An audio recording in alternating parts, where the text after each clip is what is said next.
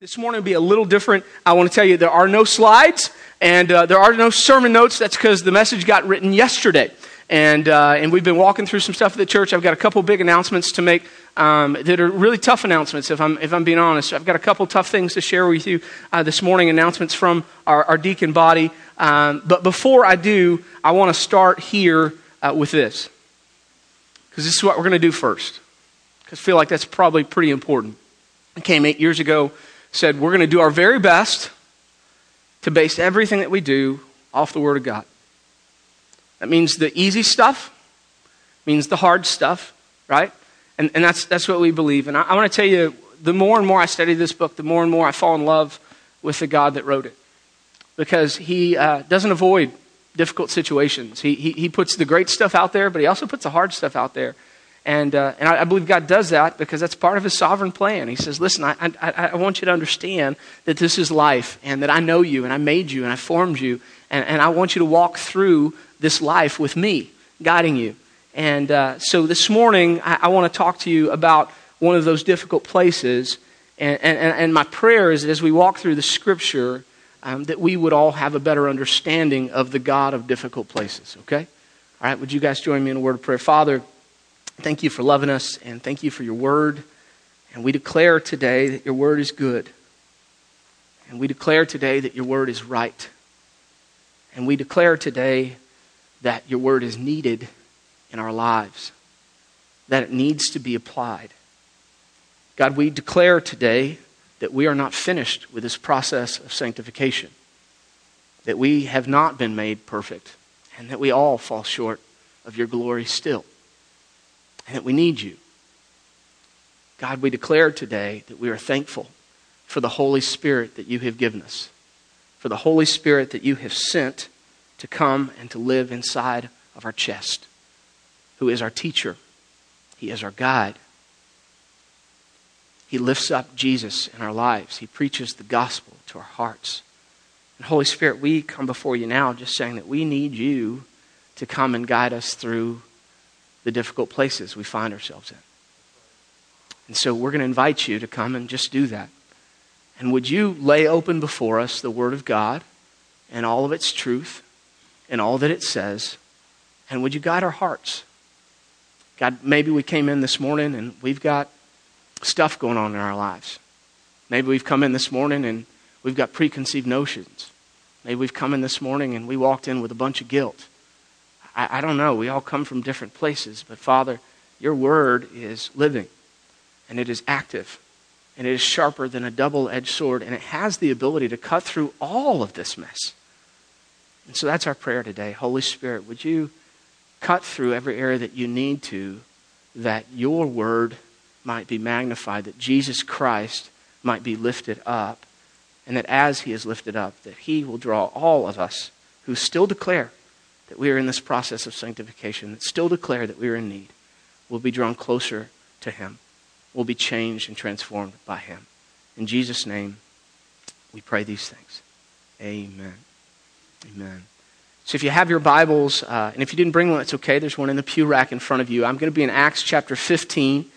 And so we're going to begin in Acts fifteen, then we're going to skip back to Acts chapter four, then we're going to go to Acts chapter nine, then we're going to hit Acts chapter eleven, then we'll end up in Acts thirteen and back to Acts fifteen. Does that make sense? We're going to walk through a good chunk of the book of Acts. That's what we're going to do this morning. I don't have any slides on the screen. Now, I'm I'm I'm reading out of the C S B version of the Bible. That's different than what's in your pew. You guys have the N I V. Uh, that was my, you remember, that was my favorite preaching Bible that died on me uh through the story. I, I, I preached with it for, for sixteen years, and it's fallen apart. It's been rebound twice, and I just couldn't use it. And I didn't like the new version of the N I V that came out. And so uh, this one reads like the N I V a lot in places. It's, it's, it's word for word. In some places it's not. That's okay. Just read in your text while I read in my text, and we're all going to end up taking in the Word of God together, okay? It's going to be good. So I, I'm in Acts chapter fifteen, starting in verse thirty-six. It's towards the end of the chapter. Acts chapter fifteen, starting in verse thirty-six.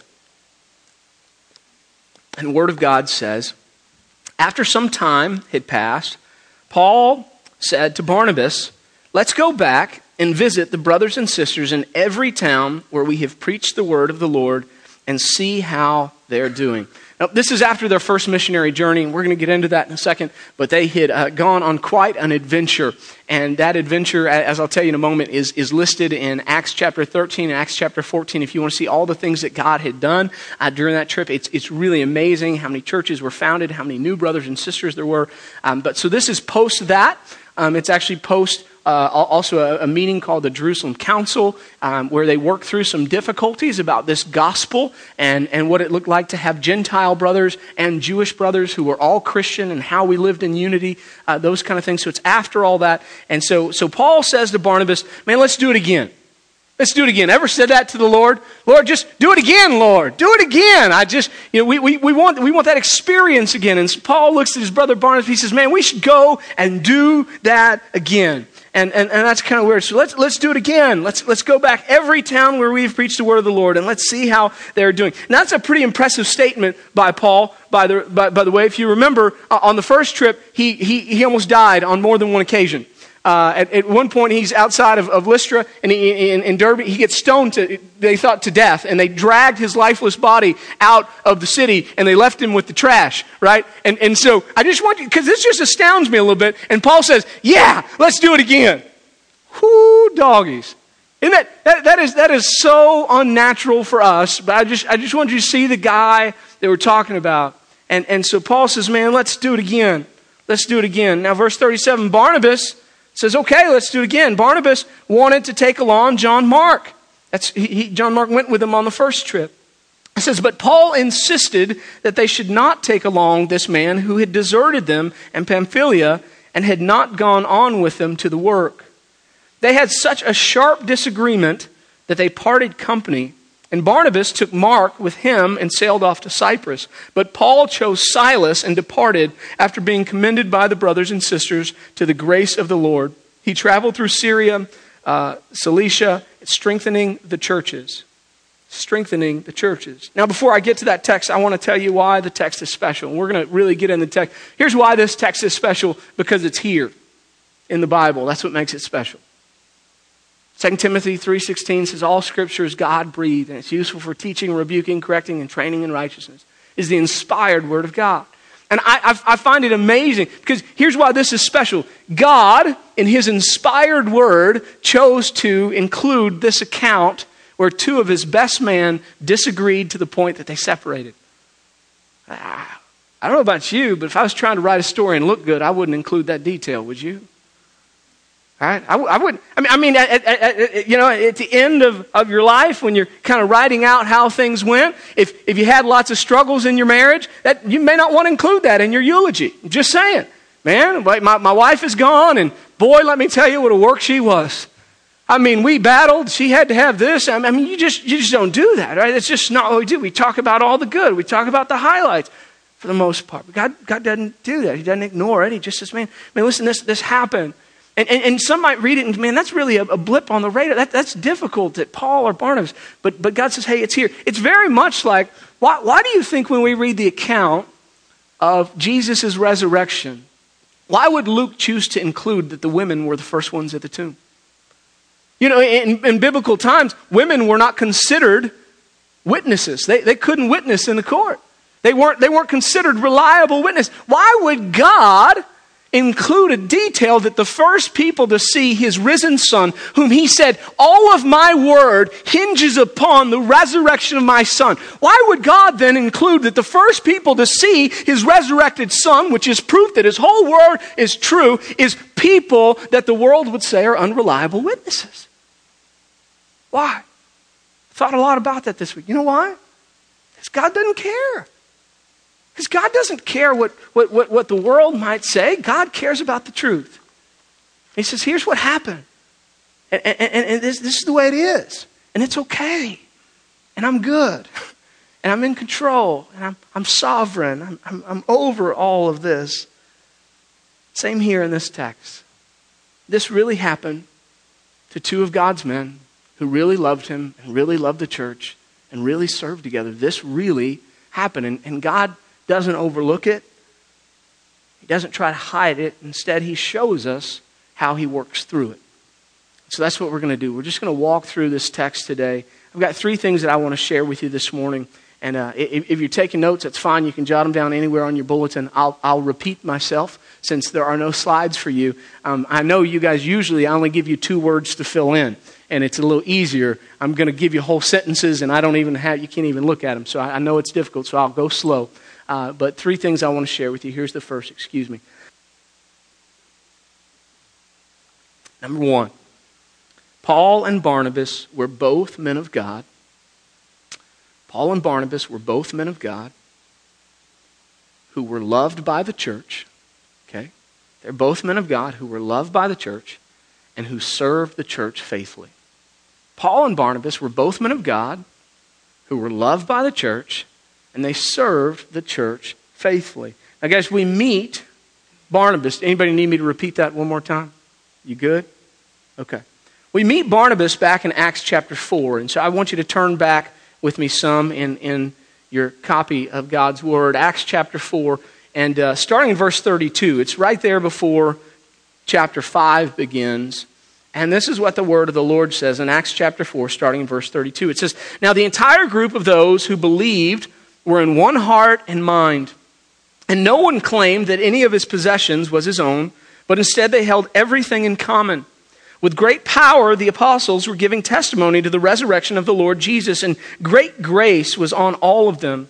For there was not a needy person among them, because all those who owned lands or houses sold them, brought the proceeds of what was sold, and laid them at the apostles' feet. This was then distributed to each person as any had need." Verse thirty-six, "Joseph, a Levite from Cyprus by birth, the one the apostles called Barnabas," so the guy you have always called Barnabas, his name is Joe. I'm just saying. I'm trying to wreck your wreck your world, okay? And you can call him, his nickname for you can be Joe. That's fine. But but Joe was then renamed Barnabas, and they gave him a new spiritual name. It's called Barnabas, which is translated "son of encouragement." He sold a field that he owned, and he brought the money, and he laid it at the apostles' feet. That's the first time we meet this guy named Barnabas. And, and he becomes, evidently, he's so important in the early church. Uh, he, they, they give him a new name, and he this guy is just an encouragement to the church. He's willing to sell all that he has. He's willing to, to, to, to give in to this, this great new thing that God is doing. Now, the next time that we, we bump in uh, to, to Barnabas, or the next time that I, I want to bring attention to it, is in Acts chapter nine. If you want to flip over there, Acts chapter nine, starting in verse twenty-six. And, and uh, we We meet Barnabas again as he's receiving uh, Paul, okay? So so in, in Acts chapter nine, Saul is on the way to Damascus to persecute the Christians. Uh, Jesus appears to him in a brilliant light, blinds him, right? He has to be taken into the city. Uh, God says a man's going to come and pray for you. He speaks to his, his prophet Ananias. Says, "Ananias, you got to go and lay hands on, on this guy named Saul." Ananias is like, "Wait a second, that dude's killing people." He's like, "No, it's cool, go." God goes and he lays his hands on him. The scales are removed. He can see uh, through this whole thing. Jesus has been speaking to Saul's heart.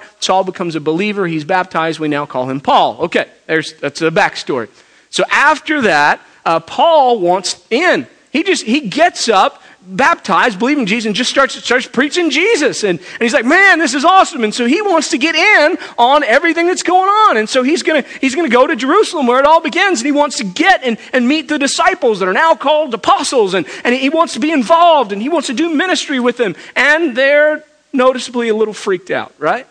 And this is the guy that headed up all the persecution of the church. You wouldn't just jump in with this guy. "Oh, yeah, yeah, man, come on, sure." I mean, I was trying to think. It would, it would be like, like if you were Jewish, right? And and and somebody that had, had worked for Hitler repented of all that and said, "I no longer belong to the S S." And, and, and he crosses over to where you are in Poland in hiding and says, "Man, I'm so sorry. I just want to do life with you guys. Will you accept me?" She says, "No, no." So I, I, I'm just trying to put skin on it for you, right? And so you understand the, the apprehension of the apostles to just open arm, go, "Oh yeah, Saul, come on in, man. Woohoo! Here's where we like to hide out. Here's here's the house where me and my children are living." So so. There's a little bit of, of, of stuff going on here. There's a little bit of backstory. Verse twenty-six of Acts chapter nine. It says, "When he arrived in Jerusalem, he tried to join the disciples, but they were all afraid of him, since they did not believe that he was a disciple. Barnabas, however, took him in and brought him to the apostles and explained to them how Saul had seen the Lord on the road and that the Lord had talked to him and how in Damascus he had spoken boldly in the name of Jesus. Saul was coming and going with them in Jerusalem, speaking boldly in the name of the Lord. He conversed and debated with the Hellenistic Jews, but they tried to kill him. When the brothers found out, they took him down to Caesarea and sent him off to Tarsus. Then we find this. Now I'm in Acts chapter eleven, starting in verse nineteen. Acts chapter eleven, starting in verse nineteen. It says, now those who had been scattered as a result of the persecution that started because of Stephen had made their way as far as Phoenicia, Cyprus, and Antioch, speaking the word to no one except Jews. But there were some of them, men from Cyprus and Cyrene, who came to Antioch and began finally speaking to the Greeks, also proclaiming the good news about the Lord Jesus. The Lord's hand was with them, and a large number who believed turned to the Lord. News about them reached the church in Jerusalem, and they sent out Barnabas to travel as far as Antioch. When he arrived and he saw the grace of God, he was glad, and he encouraged all of them to remain true to the Lord with devoted hearts. For he was a good man, full of the Holy Spirit and of faith, and large numbers of people were added to the Lord. Then he went to Tarsus to search for Saul. And when he found him, he brought him to Antioch. For a whole year they met with the church, and they taught large numbers of the disciples. Uh, large numbers. The disciples were first called Christians at Antioch. And so the work of Paul and Barnabas begins in Antioch. And, and so Barnabas goes there, a new work of God. He says, I know just the man for this work. He had heard Saul's story of conversion, that God had called him to be a light to the Gentiles. And Barnabas says, well, by golly, come and speak to some of these Gentiles. And they, they do life together for a whole year teaching the church. And it's here, this is the very first place that followers of Jesus are now called Christians. That's pretty cool, okay? Now, we're on to Acts chapter thirteen. Acts chapter thirteen, starting in verse one. Now the church at Antioch, there were prophets and teachers, Barnabas, Simeon, who was called Niger, Lucius of Cyrene, Manaen, a close friend of Herod the Tetrarch, and Saul.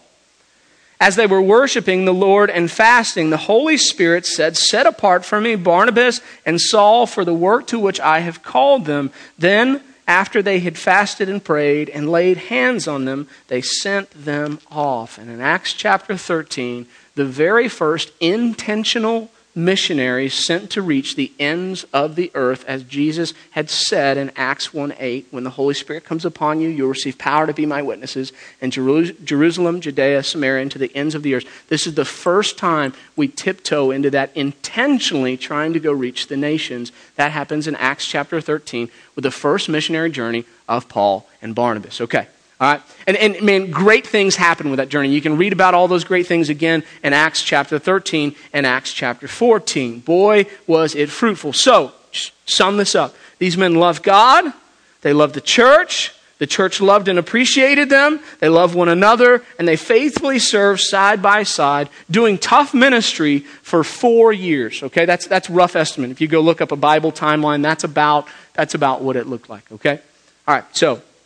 Ah, that's where they were. But we know there were some issues, Jerusalem Council, some things with Peter, that they didn't always see eye to eye. And that brings me to the second point, okay? Excuse me. Paul and Barnabas had a sharp disagreement, and for the sake of the mission of the church, they separated. That's the, that's the, that's the hard part of the text, right?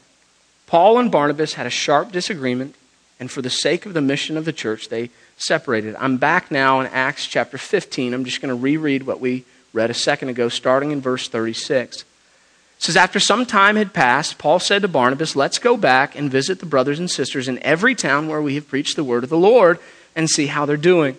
Barnabas wanted to take along John Mark, but Paul insisted that they should not take along this man who had deserted them in Pamphylia and had gone on uh, with and had not gone on with them to the work. They had such a sharp disagreement that they parted company, and Barnabas took Mark with him and sailed off to Cyprus. Paul chose Silas and departed after being commended by the brothers and sisters to the grace of the Lord. He traveled through Syria, uh, Cilicia, and strengthening the churches. And then when we get to chapter sixteen, he picks up another young man named Timothy. That'll, uh, that'll come into play later. So Paul says, let's go back. I want to see how everyone is doing. Barnabas says, that's great. Let me call John Mark. Right? Because John Mark went with us first time. I'm going to call, I'm going to call my, my, my cousin John Mark, and we're going to take him. We're going to set off again. Paul says no. He's like, no, that's that's not going to happen. And and and, and they, they, they disagree so sharply. Actually, in, in the Greek, it's the same word repeated twice, which means it's a it, it, it's like sharp, sharp. That, that's that's all. They didn't have exclamation points. They're just like, it is a disagreement, disagreement. I mean, this is like a, a, a, it was it was it was big. It was it was a big deal. And here's the crazy thing: it was a big deal, but it wasn't a doctrinal deal. It, it was a big deal about a judgment call. It's just a judgment call, right? I mean, I mean, I mean, you know, Barnabas is like, "Hey, we got to take John Mark," and Paul's like, "Nope, that ain't happening. Just just not going to do it. I'm just just not going to take John Mark." And so I want you to understand that, that this is a judgment call about John Mark, and that is what causes the the, the split. That's that's why the guys go separate ways. Some things I want to highlight that the text does not say. Okay? And this is important because I believe in the Word of God would have said these things. Okay? This is not a doctrinal issue that caused their split. They, they, they, they weren't arguing about the gospel. These, these men proclaimed the same thing.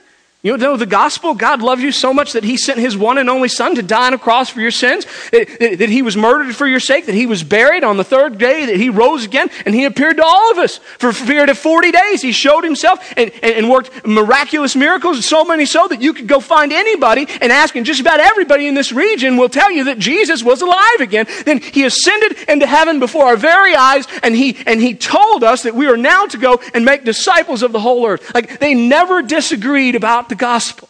Not one time. That's important. I want you to understand, according to the text, this isn't a sin issue. It's not a sin issue. In fact, if, if, if, we, if we wanted uh, to play, Christians like to play um, Bible warfare. We like to launch holy hand grenades and place blame. Um, but but it just it happens. Both these guys probably could have made a biblical case for their reasoning. Paul wrote several letters to Timothy, and he would talk about the importance of faithfulness and trust. And uh, Barnabas, of course, I mean, it's all about second chances. Those are both biblical principles, right? But but again, that's not in the text. There's, there's no placing of blame in the text. This isn't a, a doctrinal issue. It's not a, it's not a sin issue. Uh, according to the text, this, this isn't a matter of, of unforgiveness. That, that, by the way, that would make it a sin issue. It is a matter of unforgiveness. That no, nothing's there. It, it, it doesn't say. And and Paul was so mad at Barnabas that he couldn't. Like I mean, it's just it's just not in the text. It's it's it's not there. The Bible never assigns blame. I'd go further. I want you to understand that nowhere in the Bible does it attribute this to the work of the devil. It's not in there. Nowhere is this attributed to the work of the devil. In fact, in the context of Scripture, it actually seems to point rather to the sovereignty of God's hand in all of it, and the fact that God knows what he's asked us to do. God says, I know you, man. I made you, and I made you in my image, and I gave you personalities, and then I gave you a mission that was bigger than you, where you'd have to rely on me. And in this mission, there are going to be times that you guys just don't work well together. and, and, and you know what? I'm going to use that. I'm going to use it. I'm going I'm to use it for good when you're rubbing together, and I'm going to use it for good when you separate. God's just like, like, I'm over this. I'm God. If there's one thing we learned in the story, man, God is always up in his upper story working for good, the things that we don't fully grasp and understand. And so I want you to understand, according to the text, this isn't attributed to the work of the devil. The last thing I would say is the text never says, never says that this was some kind of failure on these men's part. I looked for it. I, I, I wanted it. It, it just it, it doesn't say that it was a failure on, on these men's part, and it doesn't say it was a failure on the part of the church. I just think it's important that we notice those things today. Lastly, third point. God uses the separation for good. That's what happened. God uses the separation for good. The gospel did not stop being preached. The church did not crumble. In fact, it got stronger. Some would argue it, it, it doubled. Its mission was multiplied. Paul is going to take Silas. They're going to go down to Derbe and to Lystra, and there they're going to meet Timothy. Guess what? Silas and Timothy are going to be co-authors of First and Second Thessalonians. It's wow. Timothy is going to pastor the church in Ephesus at one point. The Lord's going to use these young men. John Mark, of course, talk about Barnabas, Barnabas' role. John Mark, of course, we believe to be the writer of the first gospel, which is Mark. I know your, your Bible says Matthew. That's just, they placed it in that order. I, but, but, but, but Mark is the least original of all the gospels. I know that freaks people out when I say that. Uh, the least original means it's the oldest, okay? It means it was written first, and it means that the other synoptics, that Luke and Matthew, they drew from the gospel that, that John Mark had already, had already put together. I said, oh man, John Mark, thanks for putting this together, man. Glad you remember those things. And as they read through it, they remembered their own stories uh, because the Holy Spirit, you know, inspired it. And they jotted down all the other details. So they had their own gospel accounts, largely based on the one that John Mark wrote for us. And we say, wow, God, look at you working. Look at you working. And the kingdom of God expanded, and the gates of hell did not stand against it. So I want to shift gears and talk about why all this is not just theological and why it is practical.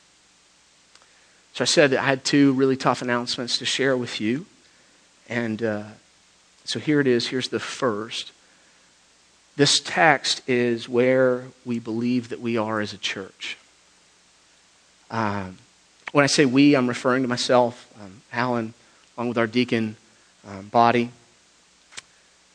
and uh, who just met Monday night. Uh, they had a meeting with, without either of us there. Uh, we've spent much of the last month trying to understand and determine how we got here, where we are, how to move forward. And uh, I would say this, Alan and I, on a much lesser scale than Paul and Barnabas, have spent the last seven years um, loving you guys and pouring ourselves out, doing doing really good, I think good ministry here with, with you guys um, and trying to build this church. We, um, like Paul and Barnabas, have never, ever disagreed on the gospel. Never. Uh, in fact, I, I would I would tell you that that uh, I think we probably, in, in in relation to the gospel, we typically sharpen each other, uh, have great conversations about um, the Word of God. Um, we have, however, discovered along the way, we have very, very different personalities, and we go about problem solving, especially, in very different ways. Um, those different approaches at times have been good, and they've led to really good results. But there have been times that they have led to some pretty big disagreements over the years. As our church has grown and our responsibilities have increased, it seems to me, so has our separation and views of opinion. Some have heard uh, bits and pieces of this story as we have been in a process for the last month trying to figure out exactly what's going on and where we are. And I'm, I'm sorry that you, you heard bits and pieces. I would encourage you, there, it is a really big story, um, and, and it's been hard for us to even understand. The reason that we haven't come to you sooner is that we've been walking through a process and um, with our deacons. I'm, I'm looking around the room. I see many of them here, and, uh, and it hasn't been easy. It hasn't been easy. Um, I think it's important to reiterate some of the things that we learned from the life of Paul and Barnabas. I want to say them. We do not believe this to be a sin issue. It's not what we're here to point out. We um, don't believe that this is an issue uh, or a matter of unforgiveness. This shouldn't be a matter of assigning blame. Uh, according to the Word of God, this stuff happens in life, even to the best of God's men. And the two of us have never claimed to be that, ever. Never claimed to be some of the best of God's men. And finally, I would tell you, though it is hard to believe it, I do believe with all my heart that God is working in it. And He has a plan with it. And uh, that He is going to use this for good. Now, that doesn't mean that it doesn't hurt. Just say that. That doesn't mean that it doesn't hurt. Uh, this has been extremely difficult on both of us. It's been extremely difficult on our families. It's been extremely difficult on our deacon body. As Bo Godfrey said uh, this week in a meeting, and I, I called him uh, yesterday, I said, Bo, can I have your permission to share what you said? It just really spoke to my heart. He said, uh, I love both of these men, and now I have to love them in different places. And that's hard.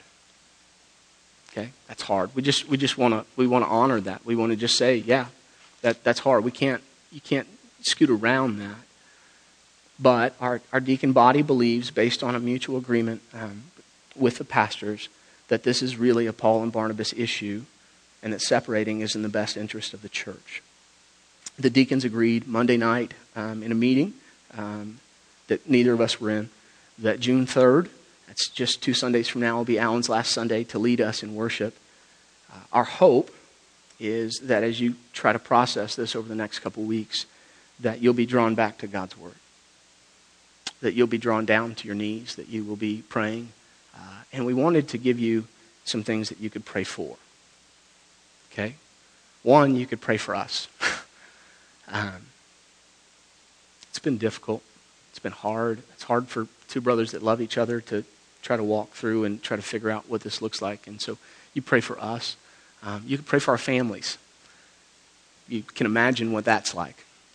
And uh, pray for our wives and our kids, as we've had conversations with them that, you know, we never thought we would have. It's not fun, uh, but they're, they're conversations, and we've had those conversations. We need to pray for them. You pray for our kids. And by the way, I, as I say pray for our kids, would you please guard your mouths?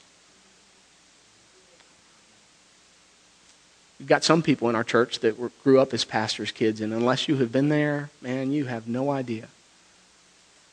Made very sure with my children that I haven't shared any details that would shed any kind of negative light on anybody. Just said, hey, baby, this is where we are, and uh, it's a hard place, and if you have any questions, come t- talk to Daddy, okay? And uh, and so so I, I just I want to encourage you. Uh, I, I want you to pray for our church. It's you guys. Our church isn't a building. It's never been a building. It's not about a location. Churches are people, and it's hard. It's hard to pray for our people, right? And I want you to pray for our community, because here's the deal. I, I will promise you this. This community, this church has a history, and this, the history of the church hasn't always been awesome. It has some ups and downs, right? This community has looked at this church for the last eight years and how we have handled things differently. And they're going to look at how we handle this too. And so I just I, I want you to pray, as you pray for yourself, pray about the community and how the community is watching and how the community responds. Now, you may be here this morning and you're not a member and you think, what on earth did I just step into? I get that. But here's what I might say to you. If you stepped into a church that's willing to deal with this really difficult place, then you also stepped into a church that's willing to deal with you when you're in a really difficult place. That's what we believe. That's hard. That's love. That's what we believe. Okay? Um, Brian Shaw, right here. Brian, would you raise your hand? Chairman of our deacons has made himself available. He'll be here today. And uh, at the end of the service, you may have some questions. Now, I'm going to be honest. You're probably not going to get any details because that's that's not edifying. It's not edifying. We like to take details and pick them apart and figure out, you know, I mean, that becomes part of that.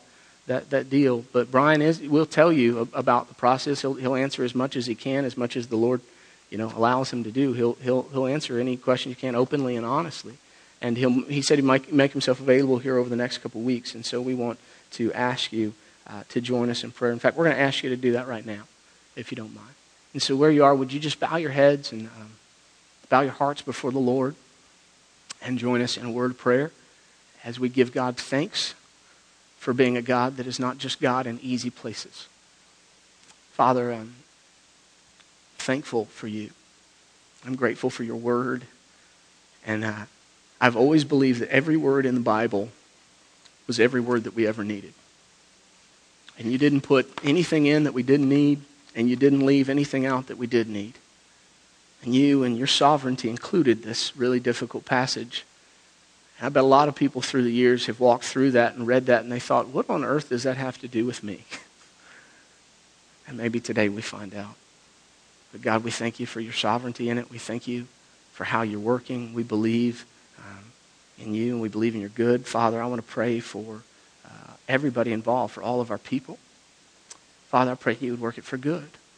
For all, all of our deacons and their wives who've been bearing this um, burden for the last month, I pray that You would use it for good. God, for my brother Alan, whom I love, Lord, I pray that You would bless him and that You use it for good. God, for myself, You would grow me and that You would use it for good. Lord, we do love You. We do honor You in all that we are and all that we have. In Jesus' name we pray. Amen. Amen.